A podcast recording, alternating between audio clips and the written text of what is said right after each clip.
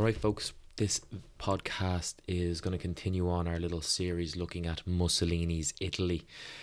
And for about five minutes here, we're going to focus on Mussolini's march on Rome, a key event in his rise to power. As we do with most podcasts, we're going to start off with a quote from some outside reading, viewing, or watching. So this quote comes from historian Martin Clark, and he he touches on the state of Italian society around the time of Mussolini's rise to power, and it's a great quote to include at the start of an essay when looking at the characteristics of Italian fascism. The Italians had been divided before, but by November 1919, they were more divided than ever. So Mussolini's march on Rome is, as previously stated, a significant moment in Mussolini's rise to power in Italy. However, we can also see that it gave the Italian people and Italian society an insight into the characteristics of Italian fascism that were going to dominate everyday life from this point onwards. So we can identify this march on Rome, I suppose, coming into Italian the Italian people's foresight around 1921 after the Fascist Party wins 35 seats in the 1921 election, which meant that Mussolini was officially elected to power.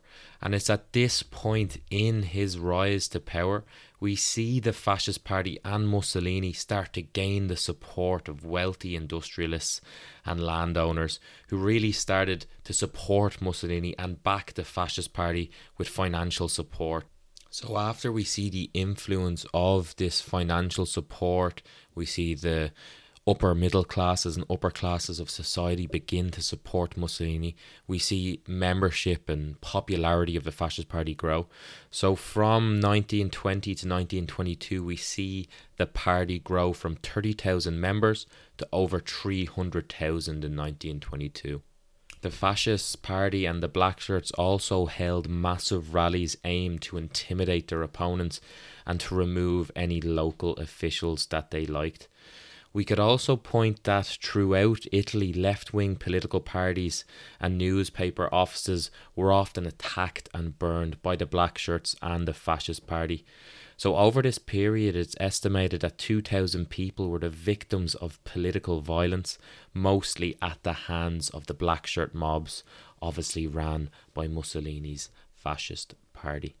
And I suppose it's at this point in the podcast it's important to stop and note that the fascist party had sympathy amongst the police in Italy, which meant that you know, they were often, or the police often turned a blind eye to the political intimidation and the terror that was being used in Italian society by the black shirts and the fascist party.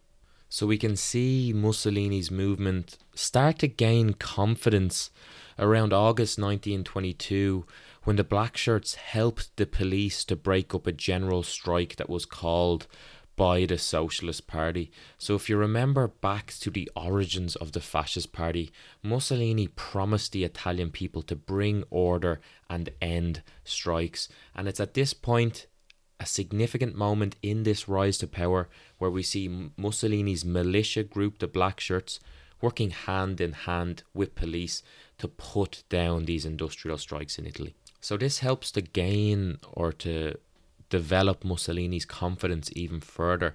So we get to October 1922, and Mussolini is now convinced it is time to act. He announces his intention to march on the capital, and fascists around the country begin to occupy towns in preparation for Mussolini and the Fascist Party seizing power. So now the march on Rome has officially begun, and I believe the date on that is the 22nd of October 1922. So we get to the 28th of October 1922. Prime Minister Luigi Facta asked King Victor Emmanuel III to declare a state of emergency and use the army to stop the fascists marching on Rome and demanding that Mussolini be made prime minister. However, fearing civil war, King Emmanuel III refuses and as a result or consequently, facta the prime minister resigns in protest. He feels like he's losing the support of the king. Mussolini refuses to serve under any other prime minister, and the king eventually gives in and appoints Mussolini as prime minister. The fascist party holds a propaganda victory march through Rome like they have achieved their coup. And I really always think it's important to highlight here that at this point, you know, the army and the troops in the army were really loyal to the king and could have crushed the fascists if King Emmanuel III had been decisive and made that decision. So we see a key moment in, I suppose, what could have been and what could have stopped Mussolini's rise to power there.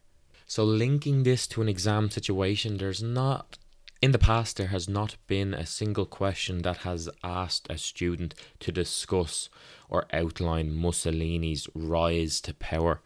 However, typical exam questions where we can see this information being very relevant is around let's look at or focus on 2021, okay? What were the main characteristics of Italian fascism under Mussolini? So within this essay, I'd be writing a full paragraph on the March on Rome and I suppose the viewpoint I'd be displaying here is that I would be saying that um, the March on Rome was a significant moment in Mussolini's rise to power in Italy. However, it also gave Italian society an insight into the characteristics of Italian fascism that were to dominate every life. We see political intimidation, we see the use of terror, we see the use of propaganda through the victory march that was held. So, this March on Rome, this event, gives us an insight into what the characteristics of life are going to be in Italian fascism. Anyway, folks, I'm going to leave it there and I'll speak to you soon.